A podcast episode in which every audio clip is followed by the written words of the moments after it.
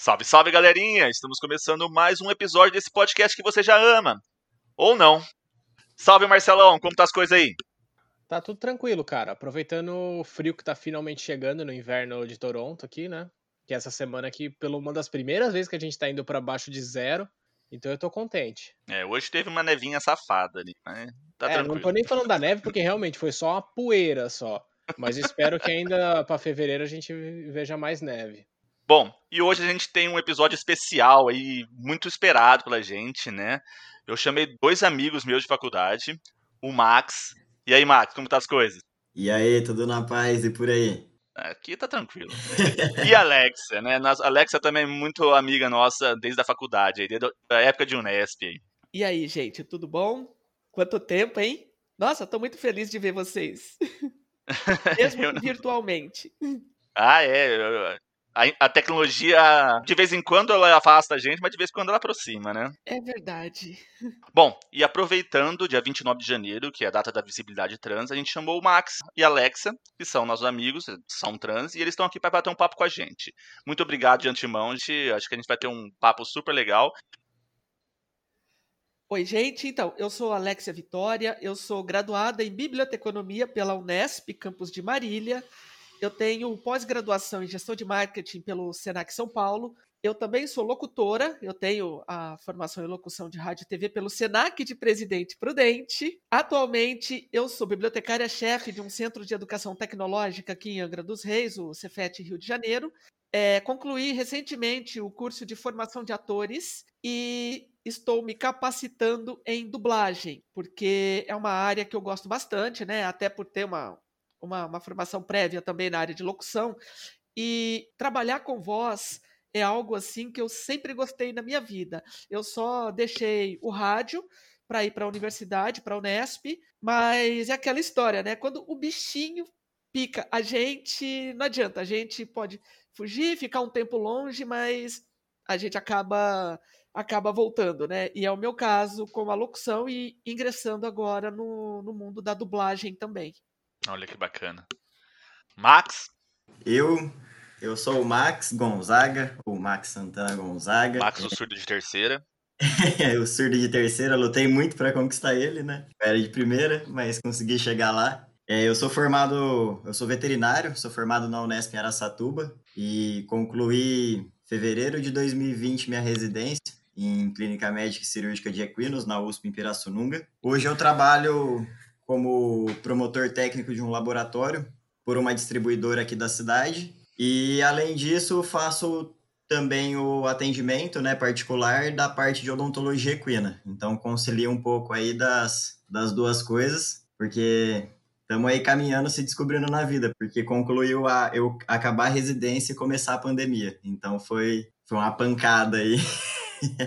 Antes de entrar no tema, eu quero saber o que vocês estão bebendo. Então a gente vai pro esquenta. Bom, começando então para Alexa, né? Ladies first. Alex, tá bebendo aí hoje? Então, eu estou tomando uma IPA, que vocês gostam de chamar IPA, mas eu chamo de IPA mesmo, chamada Diablo. Ela é de uma cervejaria que eu não sei como se pronuncia, se é Mojave, alguma coisa dessa natureza. E ela é aqui da região serrana do estado do Rio de Janeiro, ela é de Petrópolis. Ela tem uma cor bacana, e só que eu acho o sabor dela mais dessa Diablo, até contradizendo, né, o nome, eu acho ela bem suave, bem tranquila, apesar de ser uma IPA. A Alexa é entendedora de cerveja bem anteriormente que eu, velho. É, eu já fiz alguns estudos, já fui quase uma sommelier de cerveja, mas ultimamente eu ando carecendo de mais estudos a respeito. Na época que eu só bebia Itaipava, Cristal, ela já estava ali na, nas cervejas artesanais já. Pois é, inclusive a minha pós-graduação, que foi em gestão de marketing, além de ter trabalhado bastante a temática micro cervejarias e cervejas artesanais, é, o meu TCC foi um plano de marketing para uma micro cervejaria. Boa, olha Caramba. só. Max, fala um pouquinho que você está bebendo aí, cara. Cara, hoje eu não tô na cerveja, não. Tô tomando um, restinho, um restinho de um whisky 12 anos que tem aqui em casa. Não vou saber dar todas as informações aí que a Alexa deu, não. Sei que ele é um. Ele é creme e fruta. E eu esqueci até o nome, ele não tá nem aqui, tá? Se eu não me engano, ele chama. Eu que mandei pra você a foto, eu esqueci o nome dele. Você mandou a foto, eu não conheço isso. Eu, eu vou baixar aqui só pra te salvar. Mas ele é uma delícia, é uma delícia tomar um cowboyzinho. Ele é bem suave. É um The Singleton. É, ele é bem gostoso. A caixa parece bonita, eu preciso. Vá. Marcelão, Então, cara, eu me senti enganado hoje, pra ser bem sincero. Eu comprei na, no Beer Store aqui um que chama Labatt Blue. E eu tinha certeza que era da cervejaria local, porque tem várias marcas que eu não conheço, que são aqui da região e tal. Tinha certeza que era cervejaria local e fui descobrir que é da Ambev. Então, assim, eu, comprei uma Brahma, praticamente.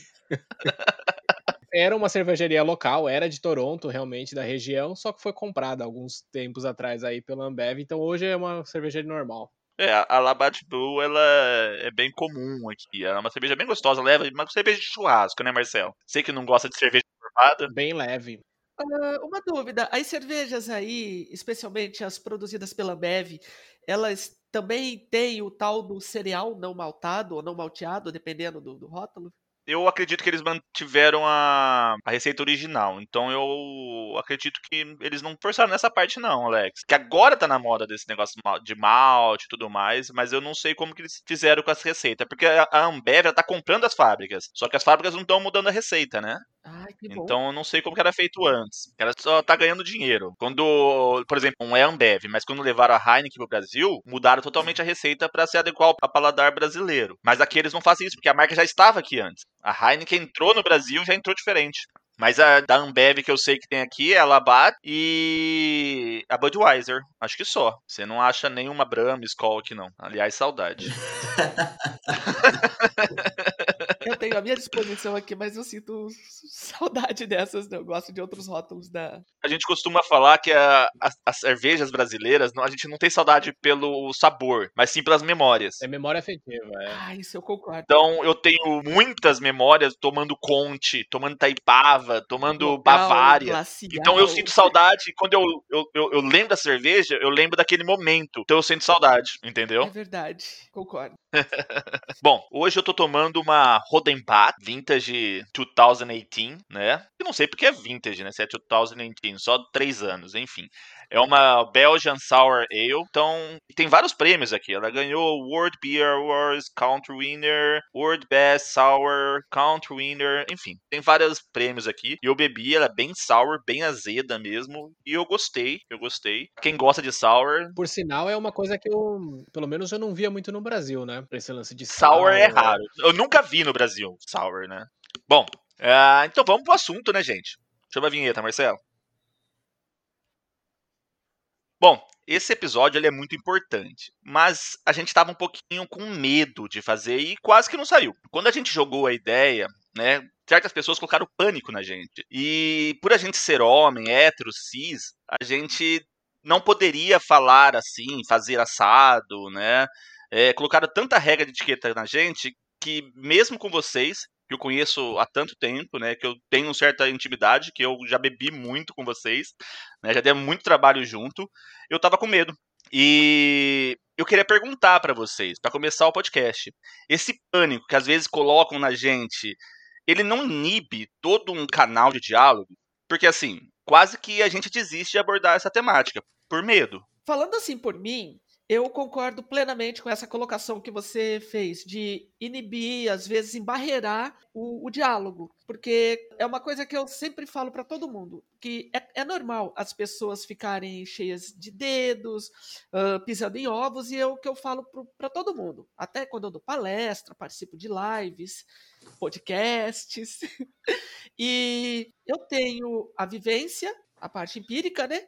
E tenho também o conhecimento teórico, porque antes de eu fazer a minha transição, eu passei dois anos estudando a questão para tentar entender o que, que, que, que eu tinha, o que, que eu estava acontecendo, porque mesmo eu sendo profissional da informação, pelo fato de ter fugido a vida toda, tal, era um assunto que eu me tentava tapar o sol com a peneira. Tipo, eu não vou abordar essa questão, não vou estudar, porque assim vamos fazer de conta que não existe. Até que chegou uma hora em 2013 que aí não teve jeito, aí eu precisei ir atrás de informações, que aí foi onde eu adquiri o conhecimento teórico. Então, eu sempre digo, gente, Por conta disso que eu elenquei, é para mim que tem que perguntar. Só que, claro, né? Tudo depende e a gente sente.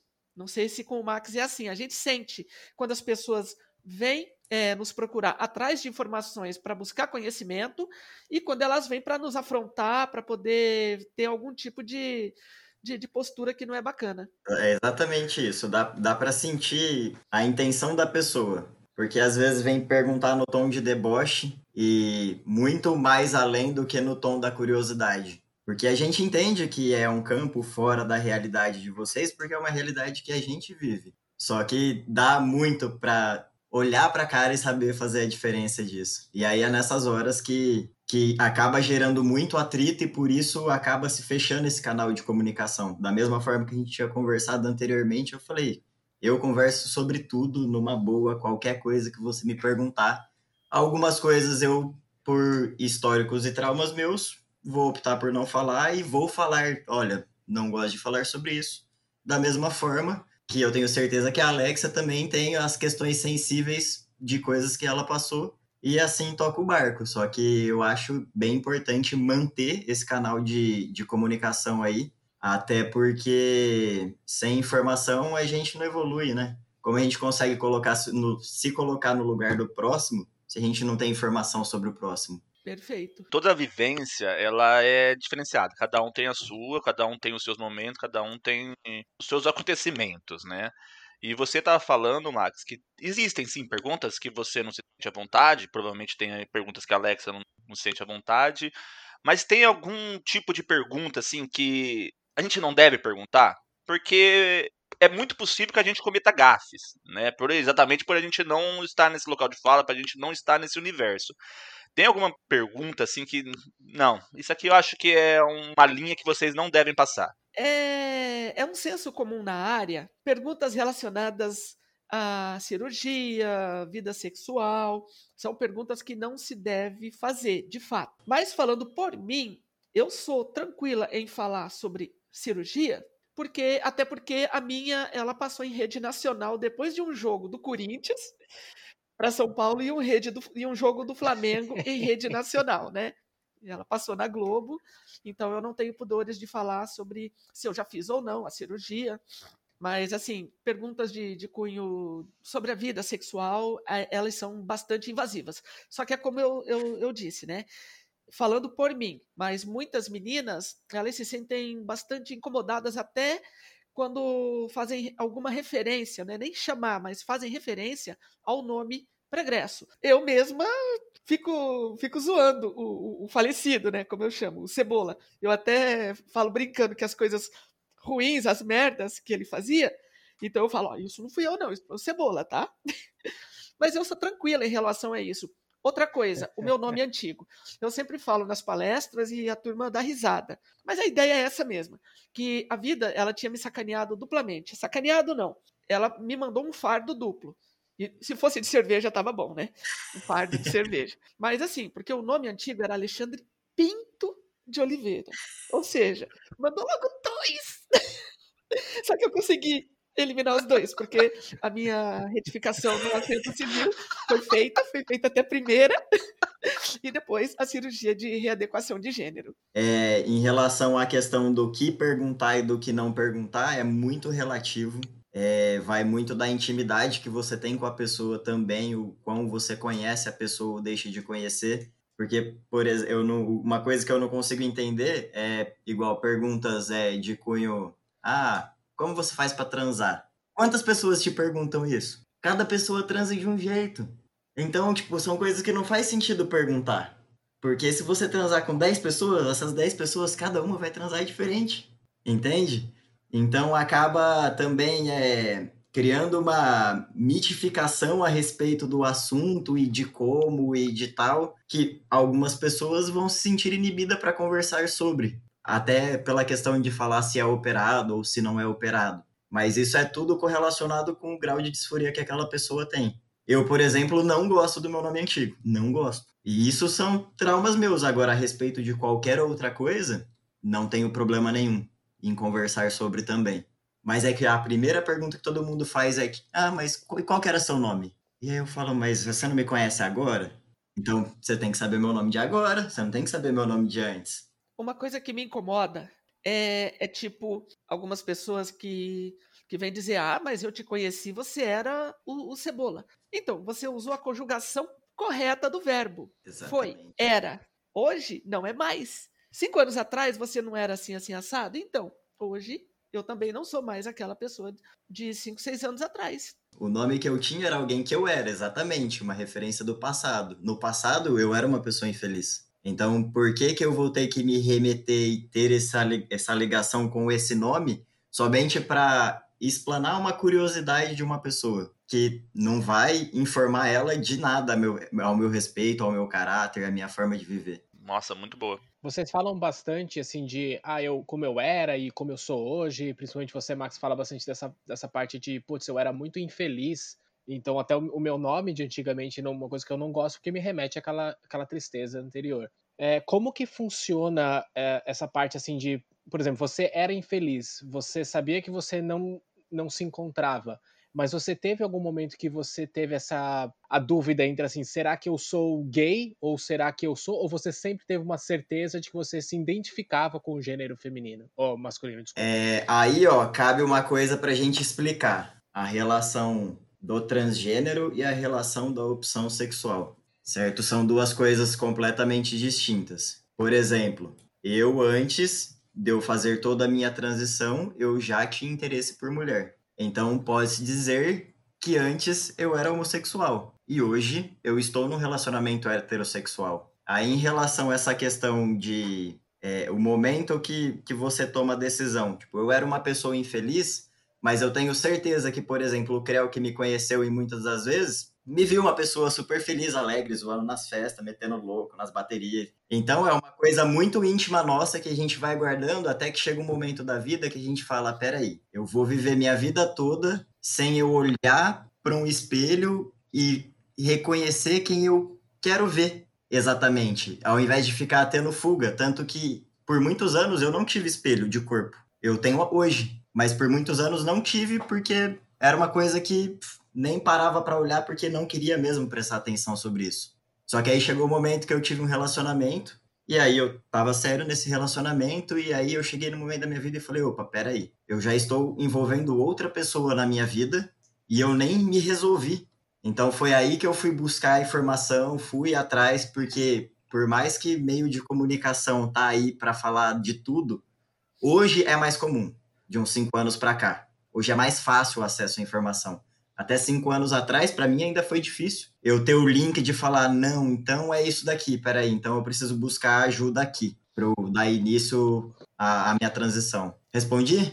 Pra caralho. eu me perco um pouco. Eu acho que foi bem interessante até você citar, é, porque eu acho que talvez um erro meu, assim, mas a gente acaba sempre se ligando nessa parte da sexualidade mesmo, né? Exatamente, eu acho que eu, eu falei até o termo errado na hora de falar. Mas é a questão da, da sexualidade. É opção sexual e identidade de gênero, né? Isso, exatamente, exatamente. exatamente. É, eu quero pegar um gancho nessa fala do Max, porque, por exemplo, agora vai fritar a cabeça do, do Marcelo. Porque, por exemplo, eu deixei de ser um rapaz heterossexual para ser uma mulher homo. Agora eu explico. Porque eu, eu falo. É, eu, quando eu dou palestra, faço as lives e tal, é, eu procuro abordar assim de uma maneira leve e bastante humorada, brincando, né? Até porque também faz parte do, da minha personalidade isso. É que eu falo até brincando, mas é verdade. Eu só corrigi o gênero. A sexualidade permanece a mesma. Eu sempre tive interesse, sempre senti atração, sempre gostei de mulheres. Nunca senti atração por homens, tanto que. Por isso que é, eu até vi, não fui eu que cunhei esse termo, mas eu acho que se encaixa super bem comigo que eu falo que eu sou sapatrans. Ótimo. e, então, é isso. Porque as pessoas vinculam muito. E, e, realmente, esse era um ponto que me atrapalhava, me atrapalhou bastante ao longo da vida. Porque eu pensava, gente, como assim eu tenho interesse por mulheres, gosto de mulheres, sabe? E ao mesmo tempo eu tenho a necessidade, não é vontade. Que tem muita gente que acha que, ah, é vontade. Não falando por mim, é necessidade de ser uma mulher. Depois que eu desembolei esse novelo, foi onde as coisas é, fluíram no meu processo de transição. E o Max falou uma coisa interessante sobre espelho. Gente, eu não posso ver uma vidraça, um espelho que eu paro, fico olhando, eu tiro muita selfie. Vocês que me acompanham nas mídias sociais, vocês podem ver que tem bastante. Eu nunca fui uma pessoa infeliz, mas tinha esse ponto que precisava resolver. E hoje eu gosto daquilo que eu vejo no espelho, né? Nossa, gente, excelente. E adorei a sua, a sua história, porque realmente acho que exempl melhor exemplificado é impossível. Acho que dá diferença realmente de quando a gente pensa só em sexualidade ou identidade de gênero. É, como vocês comentaram, muitas pessoas tratam antes da transição como falecido, como uma pessoa que morreu. Como que é o caso de familiares que estão tão próximos daquela pessoa e realmente tem que encarar essa, vou colocar entre aspas, essa morte e o surgimento e o nascimento de uma pessoa totalmente diferente, né? Uma pessoa nova. Maior preocupação deles é o preconceito que a gente vai sofrer. Não é nem a questão da, é, de nós nos tornarmos outra pessoa. Porque a gente fala, o caráter a pessoa ou tem ou não tem. Não, não adianta.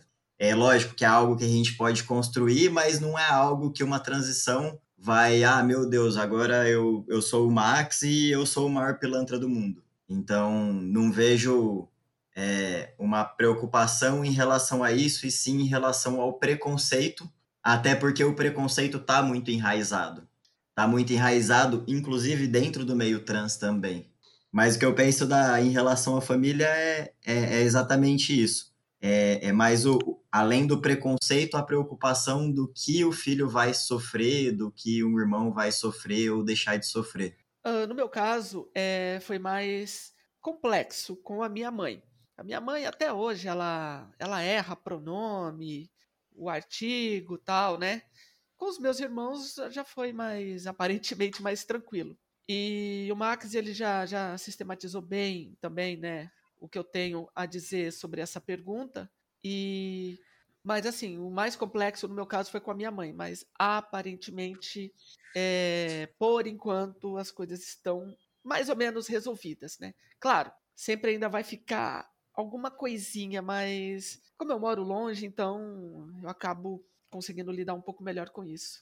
E ó, eu falo que o preconceito tá tão enraizado que, por exemplo, tem, teve algumas pessoas da minha família que acabaram sendo um pouco mais resistentes do que outras, e que a partir do momento que eu passei a ter, é o que a gente fala de ser passável, né?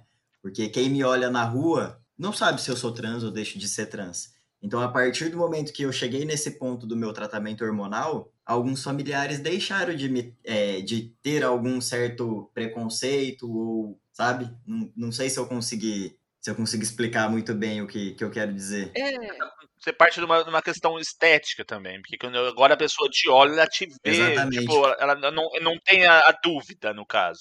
É, e até porque é, vamos supor, não, não aconteceu comigo, mas vamos supor, por exemplo, que a minha mãe fosse alguém muito preconceituosa em relação a isso. Não é o caso, graças a Deus. E eu estivesse no início da minha transição e ela tivesse que sair comigo em algum ambiente público. Então, o trauma gerado na situação, tanto para mim quanto para ela, ia ser muito maior, porque além de eu ter o meu desconforto de eu não estar tá da forma que eu quero estar, tem o desconforto dela com relação a mim e dela com relação às outras pessoas julgando. É, eu tenho essa mesma sensação também, porque no começo, quando eu ainda estava, como eu falo, né, uma criatura andrógena, é, minha mãe não me chamava para ir ao mercado, não parecia que não queria ser vista comigo em público. Hoje não, porque assim como o Max, eu também, é, eu também não gosto, né, desse termo passabilidade, né? Mas a, a leitura social que que fazem de mim na rua é como uma mulher como outra qualquer, que é o que eu sou, né?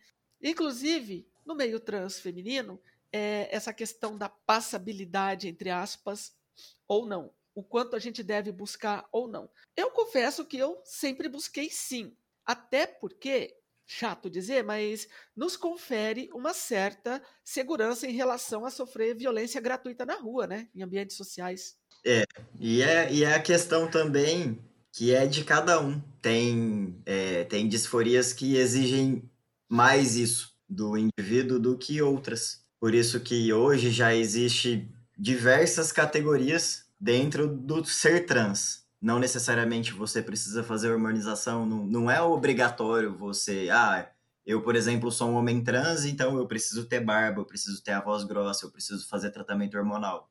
Não.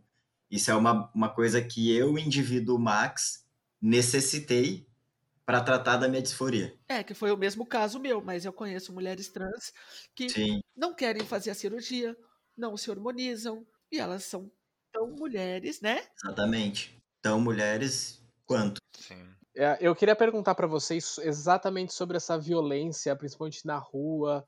ah, pode ser uma vi- violência verbal, alguma coisa assim, vocês já sofreram? No começo eu escutava algumas eventuais piadinhas, tipo, passava e escutava alguém, um cara falando pro outro. Sempre os caras, né? É, olha a tua mulher ali, ó. Olha o que, que você gosta ali. Foi bem no, no começo. Hoje, hoje que eu falo é de 2018 para cá, que foi quando eu fiz a, a minha cirurgia. É, foi feito também um procedimento simples no rosto, que foi só preenchimento, né, de maçã do rosto, lábios e, e contorno facial, que já conferiu uma leitura, né, de, de outras pessoas me lerem como, como uma mulher plena, né? Mas violência física eu ainda não não sofri. Eu sempre coloco como ainda, né? Porque a gente nunca sabe, ainda mais eu que volta e meia tenho alguma exposição midiática. E em 2018, segunda-feira, pós primeiro turno das eleições presidenciais. É, E bem nessas, né? é, eu voltando do trabalho, um moleque com uma voz de. Era um ônibus escolar, mas ele tinha voz de, sei lá, tem uns 15, 16 anos. Meteu a cara pra fora e gritou: Ô, sapatão! E falou palavrão, né? Ele achou que tava me ofendendo, mas eu me senti super. Porque ele não falou nenhuma mentira, só um xingamento, né? A parte do pós-sapatão que. Aí não, mas foi desse jeito, mas como diz um professor meu, né? é, eu sou bruta e sem talento, e isso é até um, um que eu uso como um meio de, de defesa, inclusive para afastar macho babaca. Então, por isso que muitas vezes os caras pensam duas vezes antes de fazer qualquer gracejo. Mas violência mesmo ainda não, ainda não tive problemas. Bom, gente, engatando nessa discussão, a partir de 2018, como vocês comentaram, com a eleição do arrombado do Bolsonaro, é, veio à tona um, todo um discurso preconceituoso, homofóbico, todas aquelas piadinhas escrotas que ele faz, é, discursos homofóbicos, né? Como que tá sendo essa realidade de 2018 para cá? Eu já ouvi muitos relatos de, de que piorou para algumas pessoas. Mas para mim, não sei se é por conta né, da minha da minha inserção na sociedade cis heteronormativa, na, na minha condição social. Eu não sou rica, tá, gente? Eu só não passo por situações de vulnerabilidade socioeconômica. Para mim, impactar mesmo a mim ainda não, não mudou nada, entendeu? Mas eu sei que aí fora a realidade vai muito além do meu umbigo. É, na, no meu campo de vida, tudo continua normal, mas eu mudei tanto de cidade, de ambiente que eu convivo, que poucas pessoas sabem que eu sou trans. É, então, talvez por isso também, porque eu sei, pelas pessoas não saberem que eu sou trans, então eu convivo com o, o homem cis heteronormativo que fala tudo que pensa e bosteja tudo que pode pela boca, né? Que é a grande maioria.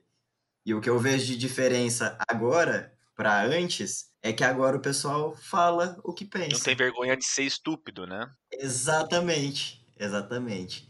Mas isso com um gancho de ter piorado, eu penso que para muitas pessoas sim, por muitos relatos e longe de só da classe LGBT. Isso para outras minorias também. É, vocês colocam que vocês não sofreram tanto com isso, mas a sociedade sim. Vocês se vê numa posição de privilégio, porque vocês já estavam numa universidade, a Alexa é concursada, você já estava se. Tipo, quando você fez sua transição, você já estava se formando ali, né? Já estava já dentro da área. Então vocês se vê com esse certo privilégio em comparação com outros, outros transgêneros? Eu me vejo como privilegiada sim. E tem uma coisa que me incomoda é tá, eu reconheço que eu sou privilegiada, mas e daí? O que, que eu faço com isso?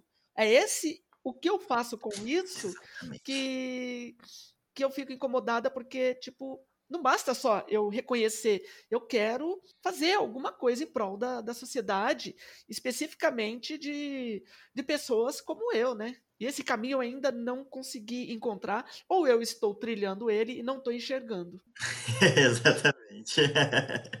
é, eu já penso é, nessa questão De privilégio, sim, sou muito privilegiado em muitos aspectos, é, desde a questão de já estar inserido na sociedade, desde ter uma vida muito boa perto de muitas pessoas por aí, e até pela questão do, de, das pessoas que estão ao meu redor. Porque, querendo ou não, é, a gente costuma criar uma teia de proteção.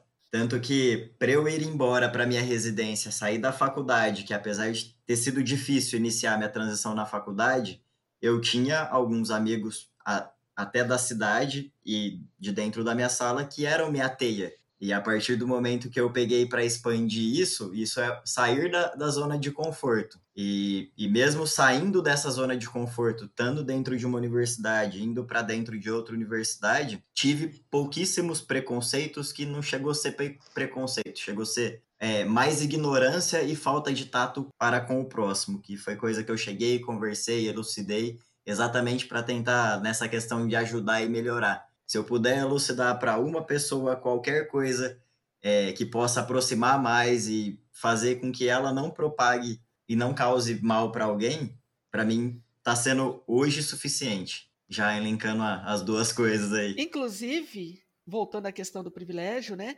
Eu tive pouquíssimas baixas, pouquíssimas mesmo. Dá, acho que duas mãos abertas não, não quantifica o o número de baixas que eu tive em meus círculos sociais, né? Amigos, vamos colocar dessa forma, que deixaram de ter amizade comigo por conta disso. Até isso eu também fui privilegiado. Parece que eu ganhei mais amigos, e não necessariamente pessoas trans, mas pessoas, né, da, da sociedade cis heteronormativa mesmo, que, que acabou ampliando a minha, minha, rede, minha rede social.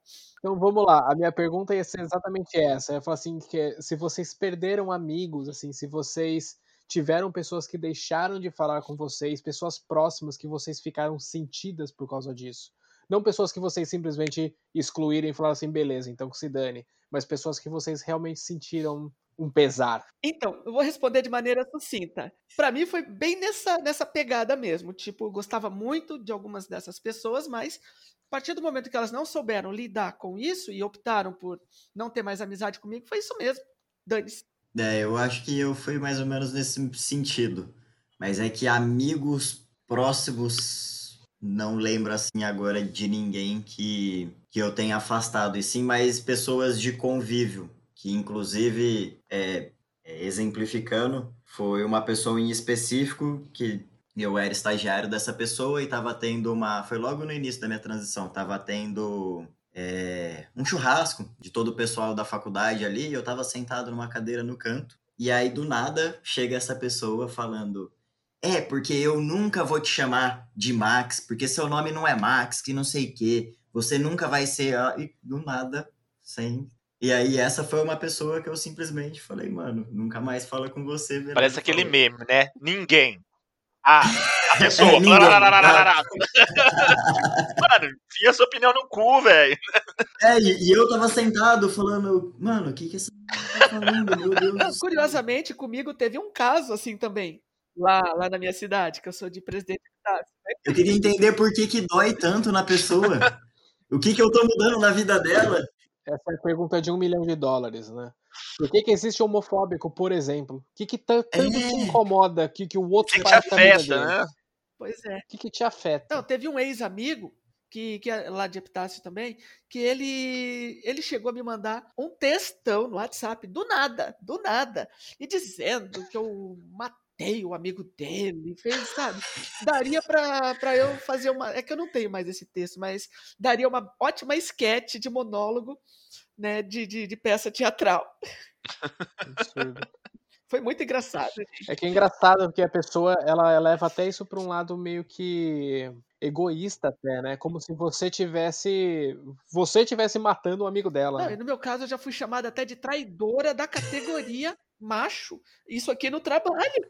Já vieram um colega educador. Putz. Até aí eu acho que eu já traí também. um colega educador, ele veio dizer que eu joguei, eu simplesmente rasguei o bilhete premiado. Eu perguntei para ele, do quê? Da masculinidade? Ele é. Eu, putz. Só se for da tóxica, é, né? Bilhete? Eu, eu, eu, não recebi esse bilhete aí, não, velho. É. Eu falei, essa masculinidade aí eu também já traí faz Exato, tempo. Exato, nunca precisei. Alex, eu, eu quero direcionar uma pergunta para você. Como que você, você já comentou anteriormente, mas a, como que foi a participação do Profissão Repórter durante a sua transição? Como que foi esse convite? Como que foi estar ali em rede nacional, mostrando uma intimidade ali? O convite partiu do meu próprio médico, porque eu já havia feito com ele dois procedimentos de feminização facial, que foram coisas simples, né? Em 2000, final de 2016 em São Paulo, só que ele atende em Santa Catarina. Inclusive, ele é de Guaratinguetá, mas mora lá em Santa Catarina, Blumenau. E como eu já estava em contato para poder ver valores, é, e data para poder fazer a cirurgia de readequação, ele, ou seja, eu era já a, a que estava mais assim em contato, é, aí eles receberam o convite para o Profissão Repórter e já me contactaram. Inclusive, eu aceitei na hora porque eu ia fazer só no final do ano, em 2018. Mas aí acabou é, adiantando o, o, o, processo. Então, foi nesse contexto que, que surgiu o convite. Agora, expor a, a intimidade, bom, é aquilo que eu sempre falo. Alguém tem que fazer o serviço, né? Alguém tem que dar a cara a tapa, alguém tem que ir lá e fazer. Então, como eu já sou profissional da informação, sou profissional da comunicação. Eu compreendo o medo, o receio das outras meninas, que muitas mudam de cidade e elas apagam todo o histórico delas. Então, é, foi nessa, nesse âmbito que eu pensei, não, eu vou, vou, vou participar para poder levar alguma mensagem e ajudar a desmistificar o que eu puder em relação à transgeneridade. Eu confesso que uns dias depois eu fiquei com receio né, da repercussão, mas me surpreendeu. Volto à narrativa da, do, do privilégio, porque a repercussão eu não tive, não recebi uma mensagem de hate, muito pelo contrário, saiu gente do, do Brasil inteiro entupindo o WhatsApp, quem tem meu número, é, o direct né, do, das mídias sociais, que o meu celular na época até travou, porque eu desliguei o celular antes de começar o programa e religuei quando, quando acabou. Que aí minha mãe queria falar comigo, na hora que eu religuei o celular, chegou a dar travamento de tanta mensagem que chegou. E só mensagem bacana. Beleza, eu tenho uma pergunta dupla aqui. É, você acha que isso ajuda pessoas que estão nessa época de pré-transição, talvez? Ou e a segunda pergunta é você você gostaria que tivesse tido algum tipo de, de conteúdo parecido quando você estava nessa época? Olha, motiva sim muitas meninas a, a ter coragem para poder fazer a transição. Inclusive, é, até hoje eu recebo comentários é, a respeito de, desse profissão repórter. Tem muitas meninas que falam que elas conseguiram sair do armário, né, entre aspas, por conta né, de terem me visto. Hoje eu sou vista como uma referência. E é, isso é algo que eu sempre menciono para minha mãe, que eu quero sim ser uma referência para coisas boas na vida. E com certeza, se tivesse uh, algo do tipo maior exposição sobre a transgeneridade e os processos né, envolvendo a transição, é, quando eu comecei, com certeza facilitaria mais. Tanto que eu comecei a estudar em 2013 a transgeneridade e tudo que envolve, né? A maioria da literatura que eu encontrava era em língua inglesa. Então, quem não tem conhecimento da língua inglesa, simplesmente não ia conseguir um mínimo de, de informação a respeito informações em língua portuguesa, artigos científicos, até tinha, mas era muito, muito pouco. Pessoal, ainda nesse tema né, da transição, após uma cirurgia, tem toda a harmonização. Aliás, a harmonização em muitos casos vem antes. Como funciona essa harmonização tanto para o homem trans quanto para a mulher trans? É uma mudança, e você espera cada, cada coisa. Desde a primeira aplicação é tipo, quando que vai começar a acontecer? E aí você fica naquela expectativa de passar 15 primeiros dias. E logo na primeira aplicação, acho que deu 10, 15 dias, a garganta já começou a arranhar. Para mim, a minha garganta doeu muito durante muito tempo. E a cartilagem, ela desenvolve por estímulo hormonal. Então, isso, por isso que faz é, a gente conseguir vir a ter, na verdade, uma, uma voz mais grave. E, mas é aquela emoção, né? Nasce um pelo na cara, meu Deus do céu. Eu lembro que uma época que eu tinha 12 pelos no meu queixo. Ô, Max, eu posso dizer que sua barba tá muito mais bonita que a minha. Tipo, eu, eu, eu, eu, eu, tava vendo suas fotos, eu tô num recalque da sua barba, velho, aqui, ó. Cara, nossa, demorou pra crescer, cara. Foi começar a crescer agora que eu tô com 5 anos. E aí tem colegas é, e amigos que eu conheço que com três meses tava com a cara fechada. E eu falava, mano, não é possível um negócio desse. E eu morria de vontade de ter barba e falava, meu Deus do céu. Aí hoje peguei aqui embaixo e fiz depilação a laser para não ter que fazer a barba. laser é chato. Dói horrores. Mas é que eu tinha, eu tenho, eu tinha tanta, é, tão, é, pouquíssima barba aqui embaixo. Eu fiz duas sessões, não cresce mais. Então era só uma alergia que dava ali que já resolveu.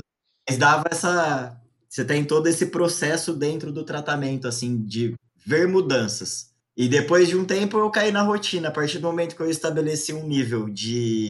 Tô começando a ficar satisfeito como eu me vejo, eu, em particular, me desliguei um pouco do processo de toda a mudança e acabei me focando mais na minha vida, porque eu consegui resolver algo que me atrapalhava muito em outros âmbitos da minha vida. Alexa? É, respondendo uma pergunta que ficou até para trás, em alguns lugares tem sim atendimento pelo SUS, desde a parte de acompanhamento psicológico, psiquiátrico, cirurgia, a parte de tratamento terapia hormonal. São Paulo, por exemplo, tem pelo Hospital das Clínicas. Agora, no meu caso, eu tive muita sorte de encontrar aqui no que eu moro num distrito de Angra dos Reis, que tem em torno de 40, 50 mil habitantes. É grandinho, mas é o equivalente a uma cidade pequena do interior, né? E eu dei sorte de encontrar logo de cara, na minha primeira procura, tanto uma psicóloga quanto uma médica endocrinologista que aceitassem é, fazer o meu acompanhamento. Elas disseram, quando eu fiz o primeiro contato, que elas não tinham nenhum conhecimento, nunca tinham atendido nenhuma paciente com essa minha característica, peculiaridade. Só que elas se predispuseram a estudar, tanto que elas agendaram né, o primeiro atendimento uma ou duas semanas depois, para elas estudarem, para ter um, uma mínima condição de me atender. E aí eu também passei, só que o meu, a minha terapia hormonal, ela começou quase que simultaneamente, por ser tudo pelo particular, com a terapia é, psicológica, né? Aí eu passei, né, por por dois anos de, de tratamento psicológico junto com hormonal, até porque, para o nosso caso, a cirurgia, o Conselho Federal de Medicina exige que se tenha dois laudos de profissional de saúde mental para poder fazer. Então, por isso que foi necessário também, né? Agora, em relação a efeitos, no começo era muito estranho, porque eu tinha sintomas de TPM. Queria. Tinha dia que o meu, o meu humor estava de um jeito que se você tivesse falado na época, pô, o Palmeiras enfiou 7 a 0 no Corinthians, eu ia falar, foda-se, ah! ia querer brigar. Mesmo, né? Na época, sendo uma informação favorável. Tava nesse nível. Só que depois foi é, estabilizando. A própria médica, ela falou que isso iria acontecer. De vez em quando, eu sinto alguma variação hormonal. No nosso caso, ao contrário do, dos homens trans, a terapia hormonal, a terapia de reposição hormonal, ela não interfere na nossa voz. Aí tem gente que fala: nossa, mas sua voz mudou tanto. Nossa, mas sua voz é tão feminina. É que, na verdade, aquela voz que vocês conheceram do falecido Cebola era uma voz forçada, que hoje, por exemplo, eu não consigo fazer que eu nem me lembro mais, Alexa. tipo, acho que ninguém se lembra mais. Da... não. E no nosso caso, não, não interfere em nada. É que no meu caso, eu só não forço mais aquela voz para emular uma, uma voz masculina. Durante a nossa conversa, eu fiquei com uma impressão, uma impressão de que existe um preconceito maior por parte de homens do que por parte de mulheres, de uma forma geral. Mas é que eu ia fazer essa pergunta lá atrás, há uma hora atrás, e eu perdi o timing. Então, assim, dentro do grupo de amigos de vocês, dentro do seu grupo de conhecido, vocês sentiram é, uma resistência maior por parte dos homens, ou um preconceito maior por parte dos homens do que das mulheres? Porque essa é a minha sensação. Então, é, no meu caso, realmente, eu senti uma maior resistência, um maior torcer de nariz por parte realmente de homens. Por isso que a Bracho sabia, e os meninos só foram começar a saber que eu estava em processo de transição, tirando o Max, que o Max também fez parte da primeira leva, foi o único menino inclusive, justamente por conta disso, porque eu já estava esperando uma, uma, recepção ruim por parte dos homens, tanto que aqui no meu trabalho, quando começaram a notar que eu estava mudando as feições tal, só com a terapia hormonal, já começaram a rolar comentários jocosos, e não só nas minhas costas, mas na minha frente também, sabe? Então, realmente, apesar de ter muita mulher babaca, mas o quantitativo de, de homens pontualmente nesse caso costuma ser realmente mais costuma ser maior. Eu acho que quanto mais privilégios você tem, mais babaca você se torna, né? Nesse ponto. Eu acho que o homem Exatamente. ele tem mais privilégios que a mulher. Então ele se acha numa, numa posição superior. Então ele acaba sendo mais babaca. Sim. Pode falar, Max. Não, é, eu, eu concordo também. É, eu senti exatamente isso também. É, homem é bem babaca, meu Deus. É, é complicado. E o machismo inserido nisso tudo que dificulta todo o processo. E falo até, existem também mulheres babacas, assim como ah, eu ouvi já do tipo, ah, mas você precisa continuar o tratamento, é, o acompanhamento com o psicólogo, até porque você precisa ter uma conduta masculina, já que você está fazendo um tratamento hormonal. Eu ouvi isso de um profissional da saúde, cara. Caraca, Eu não ouvi de uma pessoa da rua, eu ouvi de um médico. E aí eu parei e falei, ainda bem que eu tenho uma cabeça boa, né? Porque imagina se alguém que não tem um equilíbrio emocional tão grande pra É. lidar. Às vezes até aquela insegurança, exatamente por causa da transição, É. aumentar mais ainda, porque eu falo, pô, será que eu nem sei ser homem, né? Será que eu nem sei Exa ver exatamente. Cara, por isso que é tão Exatamente. importante uma discussão sobre identidade de gênero. E não, eu não tô falando do como a pessoa se sente ou como ela deixa de se sentir, mas desse papel que a, a sociedade acha que um homem deve assumir. Que esse papel que a sociedade acha que uma mulher deve Exatamente. assumir. Que uma mulher deve É a agir. caixinha, né? Como um homem deve agir. Puta que pariu, velho. A gente tá em 2021, velho. E tem gente com esse discursinho. Exatamente. No trabalho mesmo, eu tive que ouvir Exatamente. muito. É tipo, você agora é uma mulher, você tem que ser meiga, você tem que ser carinhosa. Eu, não, eu sou bruta, Então vai tomar no É. cu. exato. Eu sou assim. Ai, caraca. Pessoal, eu quero jogar uma polêmica aqui também. Eu acho que nem é tão atual, essa polêmica é de dois anos atrás, mas teve bastante é, burburinho aí nas redes, na mídia tudo mais. Teve o caso da jogadora de vôlei Tiffany, né, do vôlei Bauru, que era uma mulher trans, então, e ela estava se destacando, né, na competição. E aí, diversas é, ex-jogadoras, jogadoras estavam criticando essa posição dela lá, porque ela é uma mulher trans, mas elas estavam falando que ela não tinha direito de estar num time feminino por todo o histórico biológico dela. É uma questão complicada. Existe a biologia, mas também existe essa identidade de gênero. Como que vocês acham que deveria ser esses casos assim no esportes? Olha, eu acho bastante complicado, porque falando por mim, eu, por exemplo, depois que eu fiz a transição, eu perdi mais ou menos 50 a 60% daquela força física que o Cebola tinha. Aí as pessoas vêm dizer: "Ah, mas tem a memória". Aí isso já é que o, a musculatura tem, tem a densidade óssea. E no caso, por a gente ter menos força, a densidade óssea mais atrapalha do que ajuda. Eu andei consultando, porque muita gente na época vinha me perguntar o que, que eu achava, né? E eu falava, bom, falando por mim, pela minha experiência, de fato, eu perdi muita força. Eu já tentei jogar bola depois e fui um desastre. E olha que eu joguei três inteiro Nesp, né? Tudo bem que jogar por Marília não era. É, também eu ia falar, você jogar por Marília, né, velho? Então eu já me adiantei na zoeira, mas. Só não tomar o WO. É, não, eu, eu jogava bem. O pessoal chegar no final da parada, "Ô, quer jogar futebol? Quer jogar basquete? Era eu, campo de Marília, né? Olha, Me que veneno. uma vez no Inter de Jabuticabal 2004 no basquete. Nossa, aí sim foi um desastre, mas dentro, né, do, do que me competia, que era futebol e futsal, eu não, cebola, né? Jogava bem. Então, e eu perdi muita força, mas aí em esporte de alto, alto rendimento eu já não sei. É, vários colegas meus, amigos até de da área de educação física se mostravam contra, mas sem aprofundar no estudo da questão, né? Eu cheguei a conversar uma vez com alguns fisiologistas e eles eram favoráveis à, à permanência dela no, na modalidade feminina, né? Que afinal de contas, vai jogar onde então? Jogar no meio de homens não dá, até porque o é perigoso até para ela ficar num, num, num, vestiário cheio de homem, né? E ela é operada, tudo. Também não seria bacana a presença dela num, num vestiário masculino, né? Mas aí é uma questão que, que eu acho que ainda não está fechada. Porque eu lembro na época dessa polêmica que tinham alguns estudos, mas ainda tinham evidências que levavam para um caminho, que poderia sim jogar, disputar a modalidade. Tanto que as federações estavam se baseando nesses resultados parciais preliminares né, desses estudos. Mas hoje, depois que cessou a polêmica também, eu acabei desinteressando sobre o tema, então hoje eu não sei em que pé que está.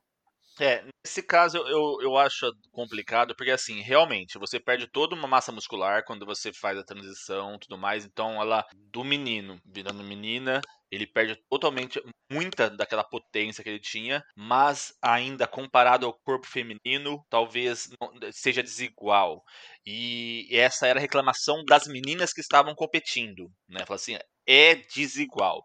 Mas eu acredito também que ela, por ser mulher, tem o direito de jogar. Isso que é tão difícil essa discussão. É porque ela estava se destacando, porque se ela tivesse um rendimento abaixo ou bem medíocre, né, mediano, pode ter certeza que não haveria polêmica. Gente, não é o meu lugar de fala aqui de longe, mas eu, eu preciso colocar uma opinião. É, eu acho que assim, existem tantas mulheres cis é, que são também super fortes, às vezes muito mais fortes do que homens, e não haveria discussão se elas quisessem jogar. Então eu acho que esse, esse só, só esse ponto de força muscular, alguma coisa assim, isso aí não, não me engole, não. Assim, eu, eu não engulo tão fácil, não. Eu acho que ficou muito normatizado é, testosterona e força. Eu acho que tomaram isso como um padrão de vida e que, inclusive, eu tive muitos amigos que falaram, não, porque agora você tá forte e tal, e não sei o quê, porque você toma testosterona. E eu falo, cara, o nível de testosterona que eu tenho no meu corpo é o mesmo que você tem. A diferença é que eu tenho uma genética que predispõe ao ganho de massa muscular e eu treino. Do mesmo jeito que tem pessoas que faz a terapia hormonal, tomam o mesmo tanto de testosterona que eu tomo e não desenvolve. Então eu acho que ficou muito inserido isso na sociedade. A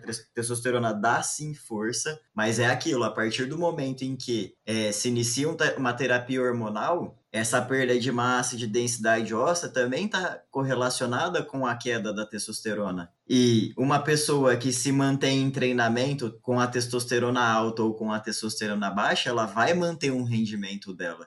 E isso está inato a ela, independente do sexo biológico. Por exemplo, já tem no esporte é, delimitado, por exemplo, um homem trans para participar de alguma competição, para ele, porque eu seria pego, por exemplo, no doping, né? Então, para não ser pego no doping, o que se preestabelece é o que o meu intervalo de testosterona esteja entre o de um homem cis normal. Bom, gente, eu vou só jogar a última pergunta. Né? Essa semana me colocaram uma dúvida, uma dúvida não, me jogaram uma polêmica sobre questão de gênero neutro, né? Tipo, quando não é o, não é a, é um e, sei lá, uma roupa, né? E, e eu queria saber a opinião de vocês exatamente sobre isso, porque tem pessoas que não se identificam com menino, tem pessoas que não se identificam com menina, e essas pessoas pedem para ser tratada com gênero neutro. Eu penso o seguinte: a sociedade, quando ela evolui, a linguagem, né, tem que evoluir também. E, por exemplo, eu me classifico como binária, mas tem pessoas não binárias e elas merecem sim seu espaço, seu lugar ao sol. Então, eu acho super válido o gênero neutro, sim, para respeitar essas pessoas. É lógico, é necessário toda uma adaptação, mas uh, em relação à acessibilidade, existem iniciativas que são bem é, recebidas pela sociedade, então, por que não em relação à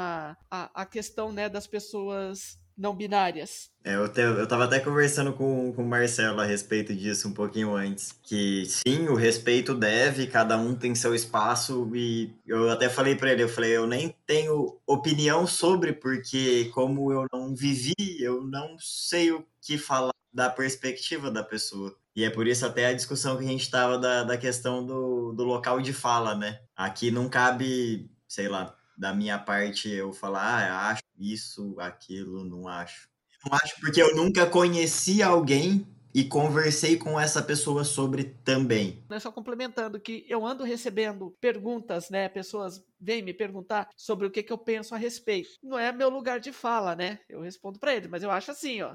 Tem gente que se identifica de um jeito, tem gente que se identifica de outro, tem gente que não se identifica. Então, por que não olhar para esses que não se identificam? Tem que evoluir também, né? Na dúvida, Chama pelo nome. É, se for uma questão puramente linguística, sabe? É possível. Sabe? A, a, língua inglesa não tem o gênero linkado e todo mundo acha o máximo. Exatamente. Então, assim, linguisticamente é possível. Ninguém teria que ficar bravinho se, se um dia realmente a gente levasse isso à frente e trocasse. É sabe? que a coisa de gênero é tão enraizada, né, na sociedade machista que tudo que, que, que, que trabalha essa, essa, essa questão gera uma série de problemas. Olha, eu vou, eu vou até dar um exemplo. Eu ensino, eu, eu ensino meu filho tanto em inglês quanto em português. Eu tenho um filho de 4 anos. E assim, é um puta de um pé no saco ensinar essa parte de gênero para ele linguístico, entendeu? Porque ele não entende. Ele não consegue entender que é tipo o carro, a tinta, Pra ele, tipo, é tipo, puta, sei lá, aí ele, ele chuta o artigo toda vez que ele vai falar. Ele fala, a carro, aí não, filho, é o carro. E ele tá certo. ele já tá no futuro. Ele, ele cagou qual que é o artigo que ele tá usando. Se ele tá falando na cabeça dele, the, né, o, tipo, alguma coisa, carro. E o importante é o carro, não o, o artigo que, que vem antes, entendeu? ele tá certíssimo. então é isso, pessoal. Pô, que papo da hora, velho. Mas assim, vamos pra indicação antes do agradecimento. Solta a vinheta aí, Marcelo. então vamos pra indicação, né? Ô, ô Max, uh, você tem alguma indicação para hoje, cara? Cara, eu tenho uma indicação sim, é um desenho aí que você vai encontrar na Netflix, The Midnight Gospel. Então, quem quiser abrir a cabeça aí, é um desenho que eu super recomendo, vale bem a pena. Que é o nome? The Midnight Gospel. Não sei se a minha pronúncia em inglês vai ser perfeita quanto as que vocês falam. Hum, que legal. É um desenho, é um desenho família, cara? Cara, é um desenho, é um desenho de quem tomou muito LSD. Mas, cara, é um desenho que ele aborda, ele aborda todas as coisas da vida. Tipo, e são muitas e muitas críticas e acontece muita coisa ao mesmo tempo. E cada vez que eu assisto, eu vejo mais alguma coisa em algum detalhe que eu não vi que tava linkado com. Mano, vale muito a pena. Alexa, fala pra gente qual é a sua indicação hoje. Como uma boa bibliotecária, eu vou indicar um livro que inclusive esse livro eu estou fazendo uma dramatização dele, né, com caracterização e tudo, já que eu tô, né, finalizando ainda porque falta a parte do registro profissional, a minha nova formação como atriz. Então, é um livro do, como eu gosto de chamar, mestre do horror, Stephen King, que é A Hora do Lobisomem. Tem até filme, né, dos anos 80 desse, desse livro. Uh, em inglês é The Cycle of the Werewolf, e é um livro que eu gosto bastante, até porque eu gosto muito da, da figura mitológica do, do lobisomem. Marcelão, qual a sua indicação de hoje? Cara, eu na verdade eu não tinha pensado em nenhuma indicação para hoje, então eu não vou indicar nenhum filme, nenhum livro, nada assim, mas tem uma, uma cena dessa semana que eu queria indicar para todo mundo procurar no YouTube e tal, que é a apresentação da Amanda Gorman na inauguração do, do Biden na presidência dos Estados Unidos. Então não é para ser nada político, nada não é nem para ser polêmico, mas ela leu um poema dela ela declamou um, um, poema dela que roubou totalmente os holofotes da inauguração do Biden. Então ela é uma jovem negra de 22 anos de idade, ela foi a poetisa né, mais jovem a, a declamar numa inauguração presidencial e vale muito, muito, muito a pena ela não só lê o poema, mas ela realmente declama. Ela parece que ela lê com, até com, com as expressões dela do corpo e tal. É maravilhoso. Então essa é a minha, minha indicação aí para hoje. Boa, nossa, da hora, mano, de verdade. E você, Fred, qual é a sua indicação aí para essa semana? Cara, nem tinha pensado muito, mentira, tinha assim. Não é novidade para ninguém aqui que eu pago muito pau pro RuPaul, né? Tipo, eu, eu maratonei toda a série e tudo mais. A temporada 12 foi uma bosta, e mas a temporada 13 tá muito boa. Tem até um homem trans que é drag lá, acho que é muito legal. Já a gente tá, eh, depois de toda essa temática que a gente abordou hoje, é legal assistir. Mas essa não é uma indicação, não. A minha indicação é sobre o Nasce uma Rainha. É uma série brasileira, né? No Netflix, e é com a Gloria Groove e com a Alexa Twister, né? Então você consegue ver ali no episódio. Eu não terminei a temporada, mas você consegue ver as pessoas ali que se interessam por esse assunto, né? E quando elas se vê como drag, quando elas estão performando, quando elas estão ali no palco, como a personalidade, como aquela pessoa exala felicidade, como ela se sente naquele local. Então, levando todo toda essa temática que a gente abordou hoje, a minha indicação é Nasce uma Rainha aí na, no Netflix. Fechou? Fechou. Fechou. Então vamos para os agradecimentos aí. Então é isso aí, pessoal. Uh, foi ótimo o papo hoje. Eu queria agradecer demais a presença de vocês dois, Max, Alexia. Muito, muito obrigado por aceitar conversar com a gente. Uh, como a gente já falou antes, até a gente não tem tanto esse conhecimento. Eu acho que talvez até acabou enriquecendo um pouco o papo, porque a gente acabou fazendo umas perguntas que podem esclarecer para muitas pessoas que também não têm tanto conhecimento. A gente nem tem a pretensão de achar que a gente sabe alguma coisa, né? Isso. Quando a gente quer tratar de algum assunto, a gente traz exatamente quem que entende, né? Quem sente na pele, quem está vivendo, quem tem local de fala. Então, gente, realmente muito obrigado. Alexia, eu não tenho palavras para você. Você, eu conheço você da Unesp, da, da, época que a gente tirava foto embalada, né? Você é fundadora da Servo Memorial da Unesp. Eu nem sei como que tá o projeto, mas foi de muito proveito durante a nossa graduação, né? Então, cara, muito obrigado. Alex, eu queria que você colocasse suas redes sociais, como que o pessoal faz para te achar, pessoal pode mandar dúvidas, porque você é uma fonte de informação, de verdade. Então, é, eu vou passar o meu Instagram, que é Alexia, só que no lugar da letra E é o número 3, ponto art, A-R-T, que é o meu perfil artístico, mas que as pessoas podem conversar comigo por lá via direct também. Max, cara, tamo junto sempre. A gente fazia várias batucadas ali na Unesp. Saudades. Irmãozinho de surdo, né? A gente tocou primeira, a gente tocou segunda, a gente tocou terceira, a gente já fez muita bagunça junto. Cara, muito obrigado por esse papo. Eu aprendi muito mas muito mesmo. E, mano, fala pra gente como a gente acha, dá seu recado aí, faz o merchan, faz qualquer coisa. Não, qualquer dúvida aí que o pessoal tiver, eu tenho o Instagram também, que eu acho que vai ser o lugar mais fácil aí. Ele vai estar tá como underline Gonzaga, underline Max. E qualquer coisa é só mandar mensagem por lá. Se eu não me engano, eu acho que ele deve estar tá fechado o perfil, mas eu recebo as mensagens da mesma forma. E queria agradecer mesmo aí por, pelo convite, porque é bem importante é, essa conversa entre essas duas bolhas, né? Para que a gente consiga ter uma, uma interseção entre as duas e melhorar aí a, a comunicação, o conhecimento. Então, só tenho a agradecer também aí pelo convite. Eu sou muito grata também pelo convite e sempre que vocês precisarem né, de alguma consultoria, vocês podem contar comigo. Claro, com certeza. E vocês também. Você, Alex, está querendo montar seu podcast aí. Ó, oh, Pinga com o Maple tá de portas abertas para qualquer workshop free para você aí. Gratidão. Vou precisar. Então é isso, pessoal. De verdade, muito obrigado. Cara, eu, eu não consigo descrever como isso foi enriquecedor a mim, né? Eu falo por mim, mas eu acho que é, vai ser proveitoso para muita gente que ouvir nosso podcast. Então, só tenho muito a agradecer. Vocês são, ó, sensacional pra caralho, e é nóis, e o Nesp Forever, e yeah, e é nóis. é nóis.